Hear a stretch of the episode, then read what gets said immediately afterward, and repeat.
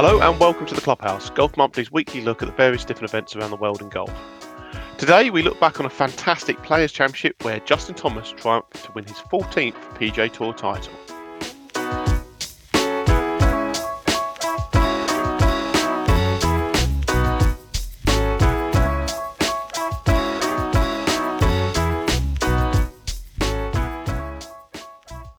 Hi, guys, this is Bernd Wiesberger, and welcome to the Golf Monthly podcast. The Clubhouse is brought to you by Titleist, the number one ball in golf, and the most played golf ball at last week's Players' Championship, with 70% of the field putting one in play at TPC Sawgrass. For more information, head to titleist.co.uk. Hello and welcome to the Clubhouse. My name's Tom Clark, and as ever, I'm joined by Elliot Heath. How are you doing, Elliot? Hey, Tom. Yep, feeling very good. Uh, very good weekend at TPC Sawgrass. Yeah, really enjoyed it. How about you? Yeah, similar. I again watched loads of golf. Golf has really been helping me get through my weekends, especially Sunday evenings. It's been uh, really good, and I've really enjoyed the last couple of week weeks with Bryson and Lee Westwood and um, and Justin Thomas playing amazingly yesterday, of course. So really good, and we're only what two weeks away now, probably from golf. It's good, isn't it? Yeah, awesome. There. Yeah, fantastic news for Welsh golfers at the uh, well on Thursday that they're going to be playing on Friday. So very very short notice there for the, for the industry to get back up and running, but very happy for, for Wales for that, and then Scotland as well playing four balls now. Uh, English golfers are going to be playing in two weeks today. So, um, yeah, Masters just around the corner as well. Really good times ahead. Yeah, there's a lot happening, and it's it's great. And the golf that we've been able to watch has been brilliant. I think it's been helped that we've had a an Englishman doing so well um, in the form of Lee Westwood. Um, of course, going up head to head with Bryson DeChambeau two weeks in a row, and then of course someone else coming in and pipping them uh, yesterday in the form of Justin Thomas. It was it was very exciting, wasn't it? Yeah, I mean um, Westwood and Bryson is is like the the rivalry we didn't know we needed in, in 2021. It's um, yeah yeah so good, so um, contrasting, but two absolutely brilliant competitors uh, who unfortunately couldn't quite get over the line. Because yeah, it looked like it was just going to be those two going at it again, didn't it? And, and Thomas sort of came out of nowhere because I think he only just made the cut by like one or two strokes uh, shot a 64, I think, on, on Saturday, and then played four holes in five under par around the turn on a Sunday at TPC Sawgrass, which usually gets the job done. Absolutely. And as we said, Justin was shot a closing 68 to beat Lee Westwood by a single stroke at TPC Sawgrass. American now has 14 PGA Tour titles, becoming just the fourth golfer to reach that number before the age of 28 since 1960. The other three are Nicklaus Miller and, of course, Tiger Woods. Uh, JT is now up to second in the world.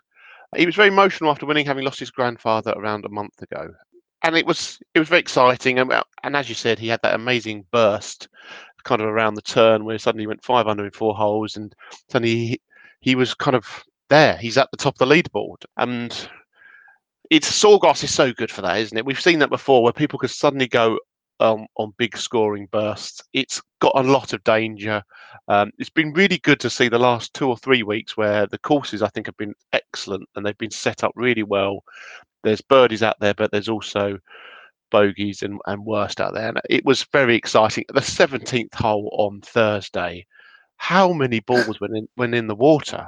It was incredible, wasn't it? I know that green was like concrete. I couldn't believe it. Uh, what is it? 145 yards or something, and 35 of the world's best golfers missed the green into the water. So, um, yeah, if anybody slags that hole off, you just can't. It is an absolutely fantastic hole that really clearly gets the nerves running for the for the best players in the world.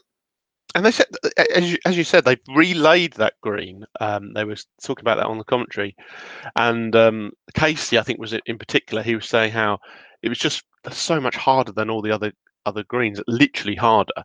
Um, so that they, they, they, couldn't get the ball to stop. So I think people, I think we, we were all a bit shocked, saying, why are they all going at the flag at the back here, and they're all pitching about five yards short of the pin, and it was all just going through the back, wasn't it? And out and into the water. And we are saying, why are they not just trying to lay up a bit shorter? I know, I know, there's, there's small margins here, but they realise it's just they didn't realise it was so hard. I think, um, and it was it was interesting to hear what was going on there. Um, it was very exciting, wasn't it? Poor old who had the who had the eleven? Ben An. Yeah, uh, then he birdied it the next day. there were so many players as well that hit it like right on the edge, and what one or two more rolls that would have gone in. But um, I love it. I mean, you don't see the, the world's best skiers go down like the beginner slopes, do you? It's got to be tough, and I think they set it up perfectly. It was, um, yeah, it was testing, it was entertaining. Um, maybe I don't know, maybe it was a little bit too difficult with that Sunday pin because basically nobody went for it on Sunday when um, in the past you've seen it. I remember Fowler stuck it to four or five foot three times in a row, didn't he? But um, all the other pins I thought were fantastic.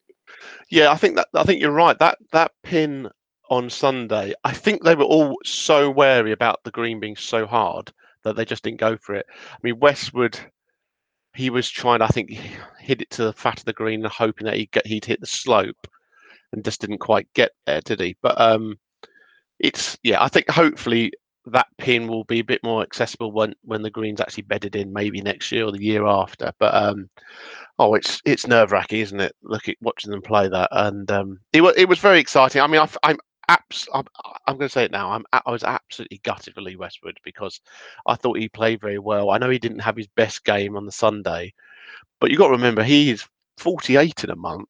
You know, he's suddenly back in the world's top 20 he's playing so well and if he'd managed to win that i know he it would have been his biggest win of his career.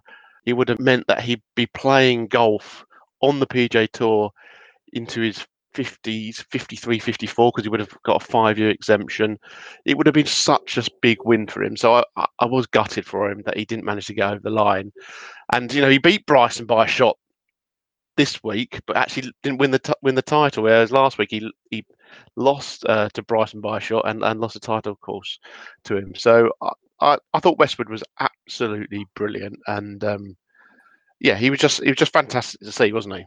Yeah, during those first three days, he was playing uh, sort of world number one caliber golf, just finding fairways, playing so smart. He um, kept saying in his interviews that he knows where to hit it, he knows where to miss it, and he was almost um, just plotting it round. He wasn't going for pins, uh, and he just seems so assured and, and confident in himself that um, yeah, that that final round was a bit of a surprise to be honest. I think the pressure got to him and and he kind of lost his swing. But yeah, I mean, it's only the Players Championship, isn't it? Hopefully, hopefully he can uh, produce his best stuff at, at, Augusta next month or Royal St George's in July or, or one of the other majors this year yeah, I mean Westwood was playing brilliant. I I think you're right. He didn't. He certainly was hit by nerves early on in that in that round. And obviously, what I mean, what happened on the fourth hole? Let's talk about that. The final round. Let's let's just go back a week where we're watching Bryson DeChambeau driving at 370 yards. You know, getting almost green high on a par five, and we're thinking like this guy's taken ball striking to another level you know the standards that he's got are now incredible and the distance and speed he's generating just just incredible numbers. And then a week later on the fourth hole where he shot shot back from the lead and the players he tops a three wood let's face it he tops three wood 90 yards into a pond. You know i mean wh- where where's it he's he's so exciting to watch. You don't know what's going to come next do you with bryson? But i certainly think that then affected westwood a bit because it was quite clear that Bryson was also suffering a bit with nerves, and I think that kind of then rubbed off a bit on on Westwood, who then also went in the drink, didn't he? yeah, yeah. It was like um, my dad won't like me saying this. It was like me and my dad playing. He he likes the top, and then I like a massive banana slice. So uh, yeah, it was very very reminiscent of of what we see in in the monthly medal. And I saw some hilarious tweets. I'm sure you guys did. Um, Twitter was was just going wild, and this all happened directly after we watched Brendan Todd shank it on 17 onto the wrong island as well. So yeah, that was an oh, awesome oh, he, bit of telly there. Oh, I, I, mean, Brendan Todd. I know he didn't quite make the island, but that would have been brilliant if he'd actually hit the little island where the tree is. Um, wonder if he, they could have got the boat over so he could have played it from there. Yeah. I don't actually know what the ruling is, but um, yeah, well, I mean, there was. If you're saying that pros don't get nerves, you know, that's a load of rubbish. And also, you know, the crowds were back there, weren't there? There were some decent numbers of people watching them. That I think had an effect. It shows that's the kind of thing that we've been missing, hasn't it, um, over the last year? And more Morikawa kind of said that when you when you won the uh, PGA Championship, he goes, "Oh well, I didn't have any crowds to deal with, so maybe a little less pressure, but there was p- proper pressure on them, wasn't there?" Yeah, yeah. Obviously, we know how good the the New York fans are. They are um, some of the rowdiest in the world, but the Florida fans are pretty good as well. there's clearly the alcohol was flowing quite nicely there, and um, yeah, it definitely does add to pressure, doesn't it? I mean, look at last year's majors. Without fans, you saw the likes of Matt Wolff, Morikawa all go so well, so inexperienced as well. So I, I think they do make a massive difference. You're right. Yeah, I thought it was it was a fantastic event, um, and there's lots of stuff that we we still need to talk about. Let's talk about you know, let's talk about Justin Thomas for a moment. Obviously, he won. He's up to second in the world again. He's had a weird year. Let's face it. He um, he's had his, fortunately, had his grandfather die. Um, he's very close friends with Tiger Woods, who and they were having a lot of um, chats before Tiger had his accident. Um, he obviously also then got dropped by Ralph Lauren because of some of the comments that he got overheard saying um, whenever that was. That's not that long ago, a month or two ago. Um, he's had a weird, weird time. So I think no wonder he was so emotional in the press conference afterwards. Yeah, it was really nice for him to have his family there as well, who were obviously grieving with him. It's been a, a really tough time for him, clearly, but to, to bounce back like this is absolutely fantastic because it's essentially a major tournament he's won. He's won more money than he would win to win a major. He's got exemptions that he'd win from a major. So yeah, r- really good good to see him triumph when we hear how difficult it is to play good golf when things are difficult off the course. Uh, I mean, he said actually, I think this week, how um, his game has curtailed a little bit because of what's been going on off the course. So, yeah, it, it takes a lot of mental strength, I think, to put that to one side and focus on the round because he said as well that was probably his best ever ball striking round two to green. I think he hit all 17 of the first 17 greens and then just about missed the last by about a foot. So, um, yeah, great to see him back to his best because it's been a while. Um, I think he last won uh, well over 18 months ago now. Yeah, he, I mean, he's ball striking. He went out and won that tournament. Let's face it. He he went out and did it. I mean, that tee shot on 18 with the draw, the draw that he hit. When he hit it, I was like, oh, he's put it in the water. And then actually, it's like, oh, he's put it in the perfect place. Uh, I mean, he was very close to going into the water, but it was right down there, and suddenly he's, he's only got a sandwich into the green, so you know he knows he's not gonna he's not gonna put it in the drink then. Um, and as you say, he he just he's he was just playing fantastic golf, wasn't he? Um, he's when he when his putter's on fire, it's very hard for anyone to keep up with him because his ball striking is so good that if he scores as well, he's um, there's not many people who who can keep up with him. And uh, yeah, he, has been through a lot, and you know, world number two now he can look forward to having maybe a very very good year. Um, he's going to be a man to look out for for certain um, uh, at all the majors. And as you, as you were mentioning there, I'm going to flip back to Lee Westwood actually. Um, you're saying about how family and friends and all that helping people on the course. Well, I think we should just quickly mention Lee Westwood's caddy, who's also, of course, his girlfriend Helen Storey, who, well, she was kind of headlines as well, wasn't she? This this week. Uh, even Bryson mentioned her in the his press conference, saying that he thought that she was Westwood's secret weapon uh, because she just keeps him nice and relaxed on the course, and they just go out and play golf, don't they? Um, what do you, what do you think about her uh, influence on Westwood? Yeah, it's clearly great. They uh, they're obviously, oh sorry, they're often seen having a laugh together. I love the fist pump on 17 on Saturday. That was uh, very funny and, and, nice to see. And yeah, Westwood's clearly in, in a fantastic spot in his life. He, he's happy. He's in love. He's seen his child grow up. Who's I don't know. He's a man now, isn't he? His son Sam. I guess he's caddying from on tour. He's sharing all his his wealth and all his traveling with his family. He's really fit as well. He's been on Peloton. He's in a fantastic shape in terms of body yeah, he's just um, content, I think, and and even not winning, I, I don't think he's going to be too gutted. I mean, he's um, clearly going to be devastated deep down. But on, on the face of it, he's won 2.6 million dollars over the last two weekends. He's back inside the world's top 20 for the first time since 2013, I think, and he's playing Augusta today and tomorrow with his son. So he's winning at life right now. Definitely. Yeah, I mean that's not bad, is it? I think we take that, won't we? So um, no, no, fair play. And let's I'd say he's playing this week at the Honda, where he's actually top five there last year. So um, he could have a he could have another good week ahead of him. Let's chat about a couple of other people. Um, and there was so many headlines from the players, but there's a couple of people we need to just probably uh, concentrate on. Rory McIlroy missed the cut by 10 strokes, finishing at 10 over par for 36 holes. Um, and he revealed he'd been chasing more speed after the manner of Bryson's US Open win, which is surprising, isn't it? You know, it's amazing this Bryson effect. Players are obviously really having a look at what Bryson's been doing, and it looks like Rory's been trying to get a bit more speed, and it does seem to have affected his game, doesn't it? Yeah, I was really shocked by that. Uh, like we know how good Rory is tee to green. He's perhaps behind Dustin Johnson, the best driver of the ball for the last decade. And yeah, to, to get more distance is just absolute lunacy for, for a guy like like Rory. It sounds like it's messed his swing up. The last few weeks, I've been quite annoyed to just hear him constantly talk about his swing and one day saying, "Oh, I'm getting it too inside," the next day saying something else. When his swing is is absolute perfection every time you look at it on camera, surely it's nothing to do with swing. It's what's going on in his mind. It's his wedges. I, I, barely see him hit a wedge to a foot these days. It's always coming up really short, going long, right, left. So, um, yeah, Paul McGinley, I think, was quite harsh on Rory, but I think he was he was true, and he was just saying, look at DJ. DJ really works on his wedge game to get to the world number one spot. McIlroy le- needs to leave his driver alone. He needs to focus on getting the ball in the hole working on his wedge game, his putting, his chipping, his mental game.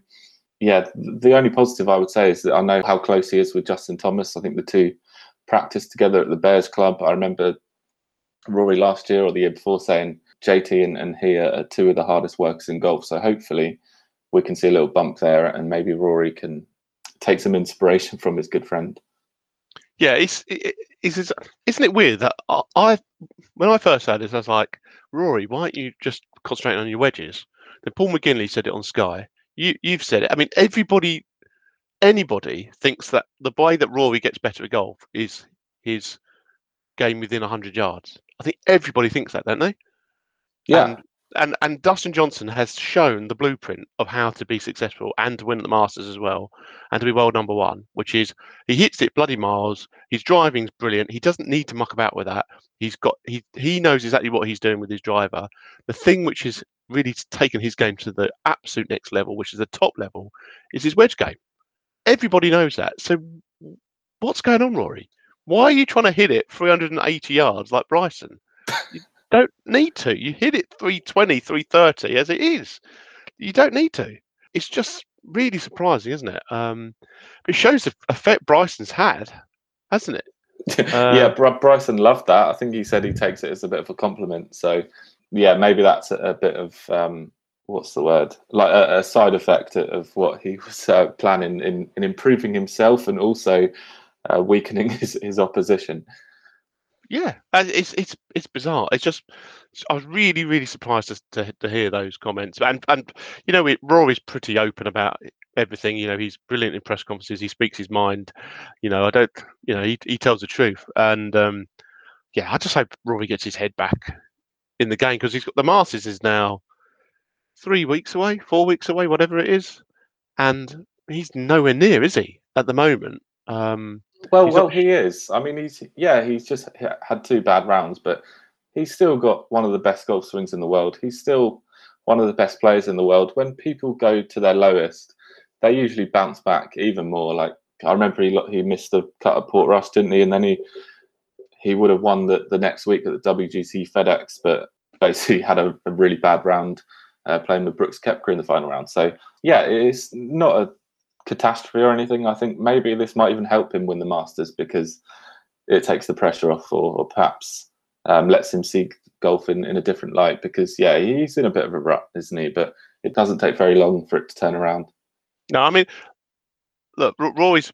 I'm just looking at Rory. He's played a lot this year as well, isn't he? He's obviously he's really trying very hard to, to find the form. You know, he's played.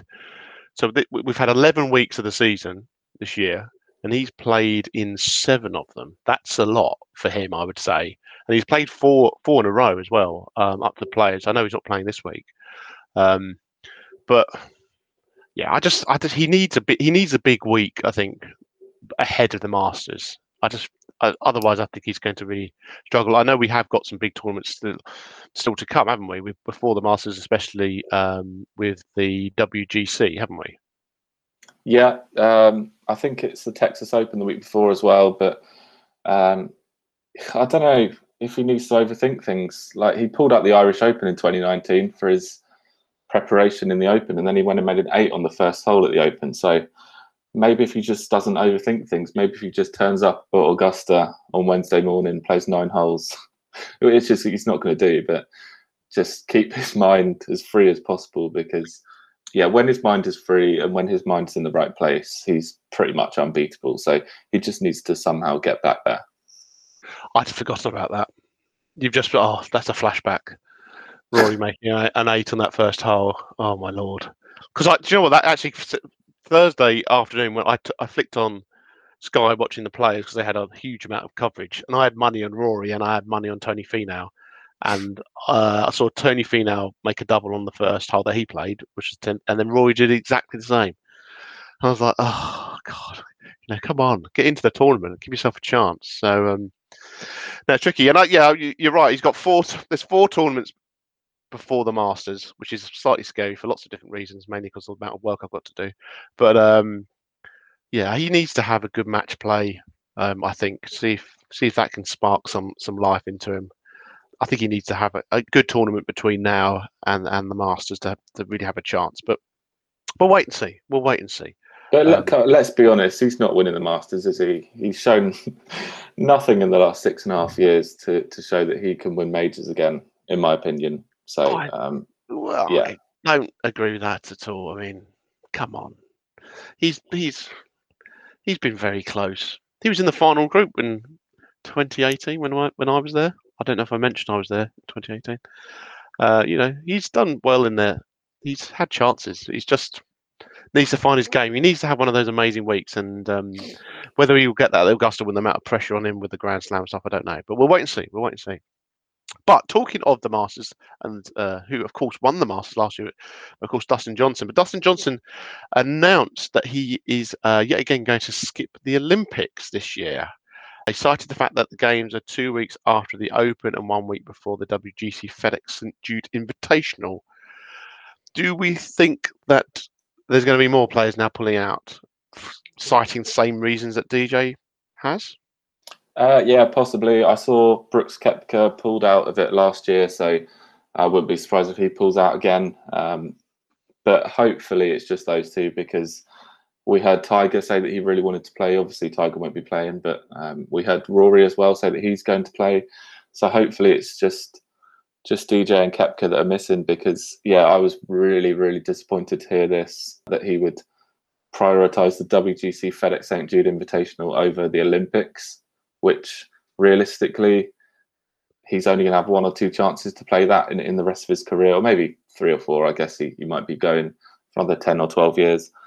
Yeah, it's just really sad, to be honest, that, that golfers don't want to win Olympic medals. I mean, I know they didn't grow up dreaming of winning a medal, but neither did I. But I would still love to go and win a, an Olympic medal because it's just amazing. It's one of the best prizes in sport. So uh, yeah, I'm really disappointed to hear this. He was saying about travel as well. It's the same flight time from Florida that is to Saudi, where, where he goes and, and picks up a, a million dollar uh, appearance fee or something. So, yeah, really sad to hear that. Yeah, it is annoying, especially when he's like the world number one as well. He's likely going to be world number one still when the Olympics comes around as well, and to not have the world number one there is is disappointing and there's not much else we can do. I, I, think other than just say we're disappointed. I mean, I hope you know. You look obviously there's lots of Americans in the top ten in the world at the moment. The way that the rankings work out is that if you have more, so every every nationality pretty much has two players who, who will represent them, then they will be the top two in the world rankings. But if you have over two in the top 15, then all of those players up to a maximum of four can take part. So at the moment, if you're taking out Dustin Johnson, the four Americans would be Justin Thomas, Collin Morikawa, Bryson DeChambeau, and Xander Schauffele. Now we'd want Bryson at the Olympics, wouldn't we? And for some reason, I think Bryson would love that, don't you? Yeah, of course he would. We need Patrick Reed there as well, but um, yeah, it, it still can be great. I mean, the course is going to be awesome. The fans in Japan, if they're allowed on site, which hopefully will be by then, the fans are, are amazing. I remember last time the Zozo Championship was held when Tiger Woods won. It was brilliant. The fans were like clapping after players were hitting it in the trees and stuff because they were just so amazed by how far the, the ball was going. And you didn't see as many smartphones as you did over in the States and, and everywhere else in the world. So it still could be really good. But if more players pull out, in the, especially in like the top 10, top 20 in the world rankings, men's professional golf in the Olympics just completely loses its credibility, and um, there needs to be a serious rethink because the women take it so seriously. It's going to be such a strong field again for for the ladies, I would imagine. So hopefully the men don't let us down. Yeah, absolutely. And just looking, you know, there's there's a lot of Englishmen at the moment in the world's top twenty. There's four in the world's top twenty at the moment and there's actually and that's Tommy Fleetwood's 22nd. So you know they've got a chance to push on these guys to push on if they can break into the world's top 15, which is very you know people there's Fitzpatrick 16th and Casey's 17th. Suddenly there's actually a chance for more Brits than the two than than we currently have that would also be there, which is also great, and that also helps if, if Rory playing in Ireland as well for uh, for Ireland actually gives someone else a chance, doesn't it? So um, it's yeah, it's big opportunities. Westwood could make the Olympics. He's 19th in the world at the moment. It's, what a what a year he could have. And I, Elliot, I, I, said this to you earlier, and you laughed at me, but I think at the moment Lee Westwood could well be sports personality of the year. Um, he's having just the most amazing year so far. I know we've got an awful long way to go, but let's let's look back on what he's done so so far in the last few months. He's won his how well I, can't even remember what number it is, but he won a European Order of Merit, i.e., the race to Dubai, 20 years after he won his first one. He's finished second at the Players. He's going to play in a Ryder Cup at the age of 48, isn't he? Let's face it, he's going to be at the Ryder Cup, isn't he? Yeah. He could be at the Olympics. He could have. He's got four majors still to play in. He has a massive chance to have the, his best ever year at golf at the age of you know at the age of 48. It's amazing, isn't it? Um, and he, if he, if he does, if he pulls something out the bag, he's going to be sports personality of the year. You mark my words. Um, no, no, the BBC don't care about golf. They don't really show any golf, and, they don't care about it. So um, Lewis Hamilton is, is going to get it for winning his eighth Formula One title. I don't, probably. I don't think we should start comparing and contrasting other sports in this. I'm, you know, if whatever your thoughts about the BBC's coverage of golf, which is you know with you, I, you know, I think it's very hard to to to keep up with Sky at the moment, isn't it? Um, but I think you know they'd, you know, Westwood would be a very very popular. He'd be he's one of them. I think he's one of the most popular sports people around. I think people because he's been around for so long, people people are always very friendly towards him and always feel feel very positive about him, especially how well he's played for for Europe in the Ryder Cup. So such a big year still for golf, isn't it? This is really making me exciting making me excited. I think I've had too much coffee today, but you know, just in the men's game, uh, you know, the women's game have got an amazing year as well. You know, they've got all their majors and the Solheim Cup and, and the Olympics are called for them as well. But for the men's game as well, I've got the four majors still, the Olympics, Ryder Cup. Oh, it's brilliant, isn't it? Oh, yeah. I, feel, I just feel so positive after after the lockdown and the bad winter weather and all this stuff, and some, suddenly some finally something to look forward to. Yeah, so on the BBC, let's talk about some free terrestrial rights because uh, Mark Pougatch tweeted at the weekend about the rugby and um, 8 million people watched England versus France, 8.7 million people watched England versus Scotland, 8.1 million watched Wales England. Um, so these are just huge numbers. And if Westwood wants to win Sports Personality of the Year, he's not going to win it playing behind a paywall in front of, I don't know how many people watched it the weekend, half a million or something. So golf is just missing out on that massive audience, isn't it? Yeah, and that's why the Olympics is so important because the Olympics Yeah, exactly. is Yeah, on will be on free to view TV around the world. You know, most the Olympics is not usually behind a paywall. I think they they ban that. I think actually, I'm not sure, but um, you know that you know, when Justin Ro- uh, Justin Rose won, um, whenever it was 2016, seems a long time ago now. Um, you know that actually pe- that was big news. People enjoying it. Another medal for Team GB. It's not just golf fans watching it; it's sport fans watching it. Actually, it's not even sports fans. It's just people who who like to see the Olympics. Um, and that was you know, very exciting when it was him, Stenson, and Matt Kuchar who were who were in the medals. You know, three very strong golf names um, doing very well. So let's hope that um, you know that we do get that as again this year because it's it would be brilliant, wasn't it? Justin Rose, he's he's going to struggle to even defend his gold medal at the moment. He's 38th in the world. He needs he needs a strong strong summer, but he could he could still do that, couldn't he? One last point on the players, as it was another fantastic week for our sponsor, Titleist. Not only did eventual winner Justin Thomas place his trust in the new Pro V1X golf ball to take his 14th PGA Tour title, but he also had a full bag of Titleist golf clubs. And he wasn't the only one, with Titleist topping the tournament equipment counts in the hybrid, utility iron, iron, and wedge categories. Titleist was also the most played driver at TPC Sawgrass, with 44 in play, 40 of which were the new TSI. In fact, there were 12 players in the field this past week that had a TSI driver in the bag without an agreement. No wonder it is the most played driver model on the PGA Tour this season. Find out more about the range of Titleist TSI drivers at titleist.co.uk. So let's move on. As you say, Masters is just three weeks away, but we've got lots of golf still to come up. And there was another tournament at the weekend on the European Tour, the Qatar Masters. Uh, Antoine Rozner holed a 60 footer on the final green to win his second European Tour title. If you're going to win a European Tour title, holding a 60 footer is probably up there with the best ways to do it. Frenchman won the Golf in Dubai Championship in December, and he's now up to 63rd in the world. Now, I can't say that I watched so too much of this, but it looked like a, a, a pretty exciting finish. yeah, great finish. Um, yeah, I didn't watch too much, but uh, I saw quite a lot of the action on Saturday actually, uh, and it looked really, really windy in Qatar. So, yeah, very tough conditions for the players, and um, massive win for Rozner. I'm not sure if he's the top Frenchman in the world rankings now.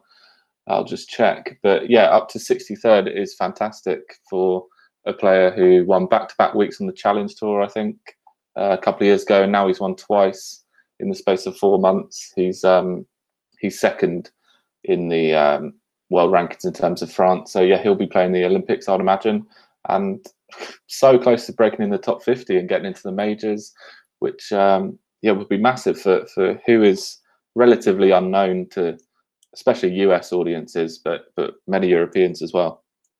Yeah, I mean P- Perez obviously is, a, is is another Frenchman who's playing playing very very well, and actually you start thinking about that. That's a strong pairing, isn't it, for the Olympics for the French um, for the French team, isn't it? Yeah, definitely. R- Romain Langasque won as well last year on the European Tour. We had him on the podcast as well last year. Really, um, really good player who's um, still quite young as well. So um, perhaps we could see a little revolution of French golf in the, in the next few years because Perez looks a phenomenal player and, and Rozner clearly knows how to win golf tournaments, which is um, is is great. Yeah, Benjamin Hebert, which you always say better than I do, and Mike Lorenzo Vera as well. You know, some really strong French uh, golfers coming through. I mean, I, I know they were gutted that they didn't manage to get a French win at the uh, Ryder Cup when it was played at Le Golf National, but they've got a big chance of um, of having someone appear this year. Definitely, Pe- Perez is looking very strong. Had a very strong finish at the Players as well, didn't he? So um, that's exciting, and, and and those those events, the Qatar Masters and things like that. You know, they're played. In, that was not an easy conditions there. Usually, the wind gets up uh, on the coastline there, doesn't it? And it really does um, usually sort out the uh, wheat from the chaff, as it were. But it was a pretty decent result. Guido Migliozzi, who's um, kind of defending champion this week as well for the Magical Kenya Open. He, he again, he's another very um, talented youngster, isn't he, from Italy, uh, and someone I think that they're desperate to get into the team when uh, when the Ryder Cup goes to Italy. Yeah, yeah, definitely. We had a day with uh, Guido a few years ago, and I think he was only like 21 or 22 back then, and and you could see what a great player he was, and he's won twice, hasn't he, on the European tour? So continental Europe's probably not known for it. It's it's brilliant golfers. So uh, yeah, hopefully they can make some inroads over the next few years. Because yeah, yeah, there's so much talent out there. That's it. And the other person I was going to mention just quickly at the Qatar was that Dan Fichardt, who finished third. Now he also had his wife as a caddy, didn't he? Uh, yeah, I believe so.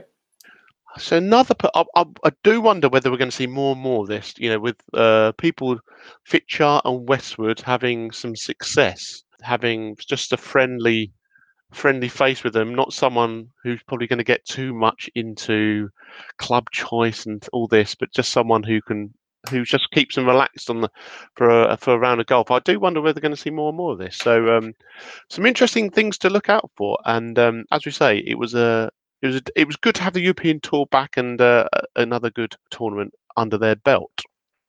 So, moving forward and looking on to this weekend, where on the PGA Tour we have the Honda Classic, uh, where the PGA National once again hosts.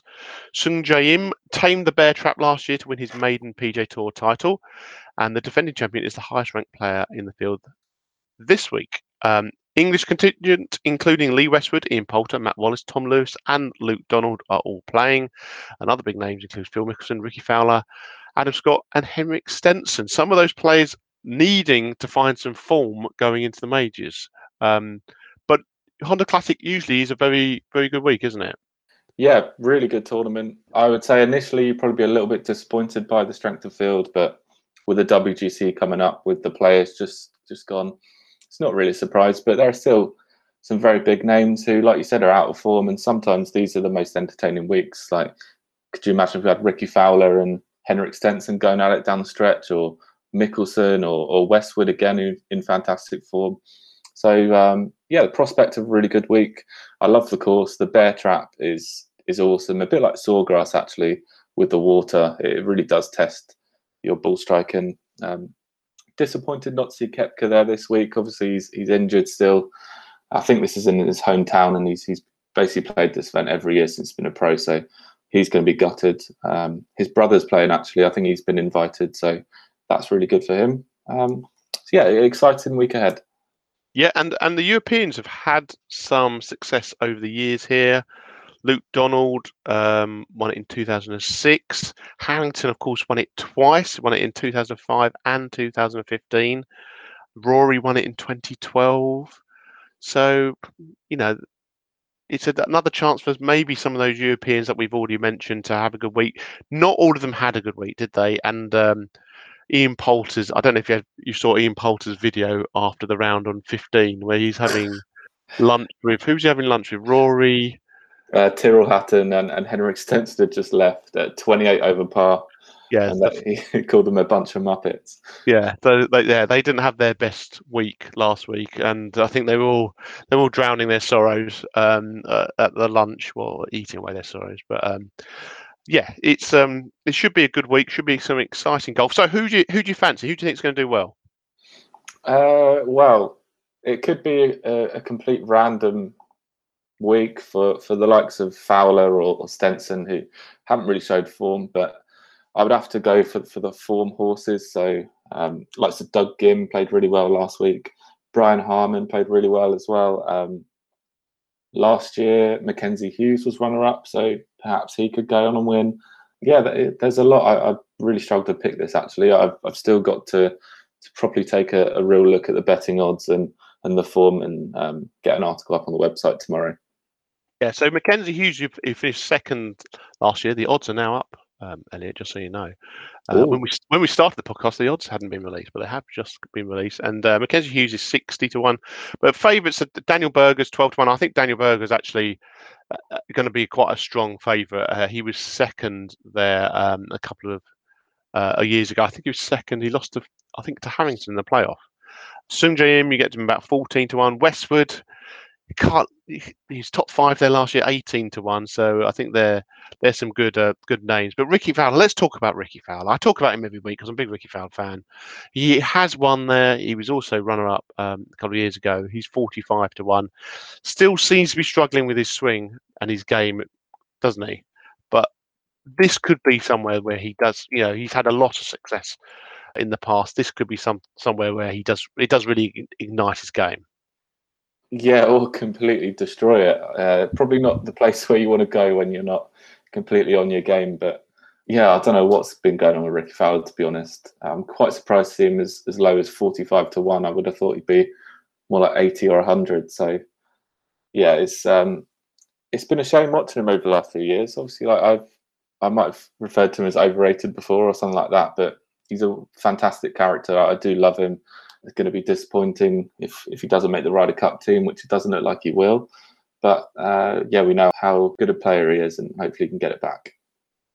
Yeah, and one other person who um, I'm going to quickly mention is uh, Rory Sabbatini who had who who hit the headlines at the weekend because he got, nearly got taken out by Jordan Spieth, who uh, didn't realise he was down the fairway and clattered in some trees above uh, Roy Sabbatini's head. But when Roy Sabbatini was representing South Africa in 2011, he won there. Um, so, what do you reckon? Sabbatini got a chance? Yeah, of course he has. He's um, had a bit of a resurgence, resurgence over the past few years, and as a Slovakian, he's uh, probably got the Ryder Cup in mind. So um, yeah, it would be good to see him back in it because although it's been a long time since he was up there, I think he's been as high as eighth in the world before. He, he is a big name, and we don't really hear from him much anymore. But if he did win, I'm sure it'd be really good to to take a deep dive into his story and and how the last sort of decade's been going for him. So I'm sure I'm sure he's had some some very funny quips to say and, and some fascinating stories. He's had one top 10 this year from seven events, but also four missed cuts, and he finished 67th at the players. So I'm not saying he's in the best form, but he's 100 to 1. Uh, as you say, Slovakian, got a chance to make the Olympics. I don't know who the second best Slovakian golfer is. Any any ideas? Uh, it'd probably be me tomorrow when I get my Slovakian citizenship. but uh, yeah, so uh, he's got a chance. I think he's got to do. Um, I think you got to you got to be in the top sixty in the world, haven't you? That right to get into the Olympics? No, I don't think so. Um, doesn't it, doesn't one of your players have to be in the top sixty? Have I made that up? Uh, I don't know. We'll have to come back on that. I think. Yeah, I think he's he could do with a good he could do with a good performance though. Either way, and um, if you're looking for an outside bet, I don't reckon that's a that's a that's an awful one, especially as he did make the cut last week, and he is 100 to one, as I said. So that's a that's a nice price. But I'm sure if you really are interested in the betting tips for this week for Honda Classic, do go to the Golf Monthly website, golfmonthly.com, or check out our social media at Golf Monthly on Twitter or Instagram, or Golf Monthly magazine on Facebook, and you'll see the tips there. We do have one more tournament to talk about, and that is the Magical Kenya Open, one of the best named tournaments on the calendar. Uh, being played at Karen-CC in Nairobi, Guido Migliozzi won the inaugural tournament in 2019 and plays it again this week. Who have we spotted from this field? Which is going to be tricky because there's a lot of random names there. Anyone that has stood out for you though? Um, You'd have to go for Guido as defending champion. Uh, played really well last week. I tipped Kurt Kitayama last week, who actually played fairly well, and he's uh, one of the favourites again this week. So would love to see him get another title. Um, Jamie Donaldson played well as well. The uh, the Ryder Cup winning Jamie Donaldson. So yeah, it'd be good to see him get back in the winner's circle as well. Yeah, and there's some uh, some decent looking odds actually. To be honest with you, Guido, Guido's um, thirty three to one at the moment, which I think is a bit long, as he was second last week and is defending champion. So I'd I'd put him in if I you. Sam Horsfield as well, been playing well, thirty three to one. Uh, Dan Fichardt, we've already mentioned, played very well last week, forty five to one. Um, Adrian Otaegui, recent winner, fifty to one. So there's some decent decent numbers up there. But person who I'm going to make you say his full name, Jazz. Oh, Jazz Janewattananond. Thank you. Uh, he's 60 to 1 as well, and very good golfer. And um, there seems to be some decent prices out there. So, again, do check out our betting tips for the Magical Kenya Open on the Golf Monthly website, golfmonthly.com. Of course, Google it as well, and you'll find our tips via that search engine or any other search engine that you like to use. Um, um, also, sorry, just wanted to get this in there.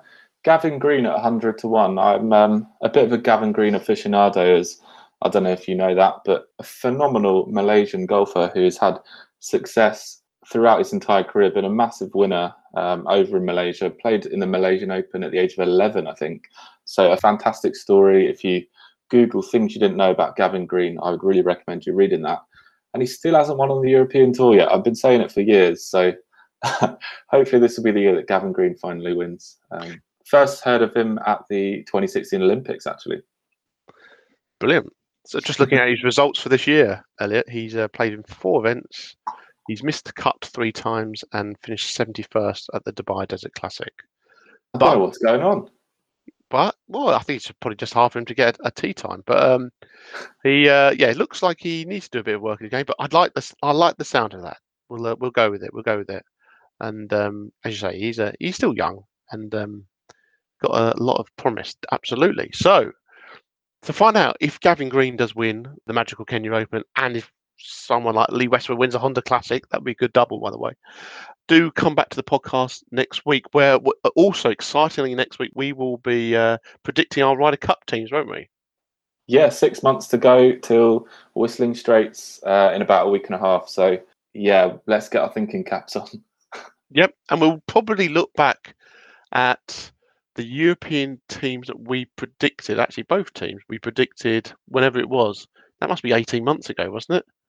Yeah, something like that. I, I, think Viktor Hovland was on my team, and I he think was. I left. I correctly left Tiger Woods out as well. So. uh, yeah. Okay. Yeah. You did, you definitely had Hovland, and that looks nailed on. So um, yeah. Do tune in next week where you'll find out uh, all the reaction from the uh, weekend's events and also hear our predictions on who we think is going to make the Ryder Cup team, uh, which comes at the end of September.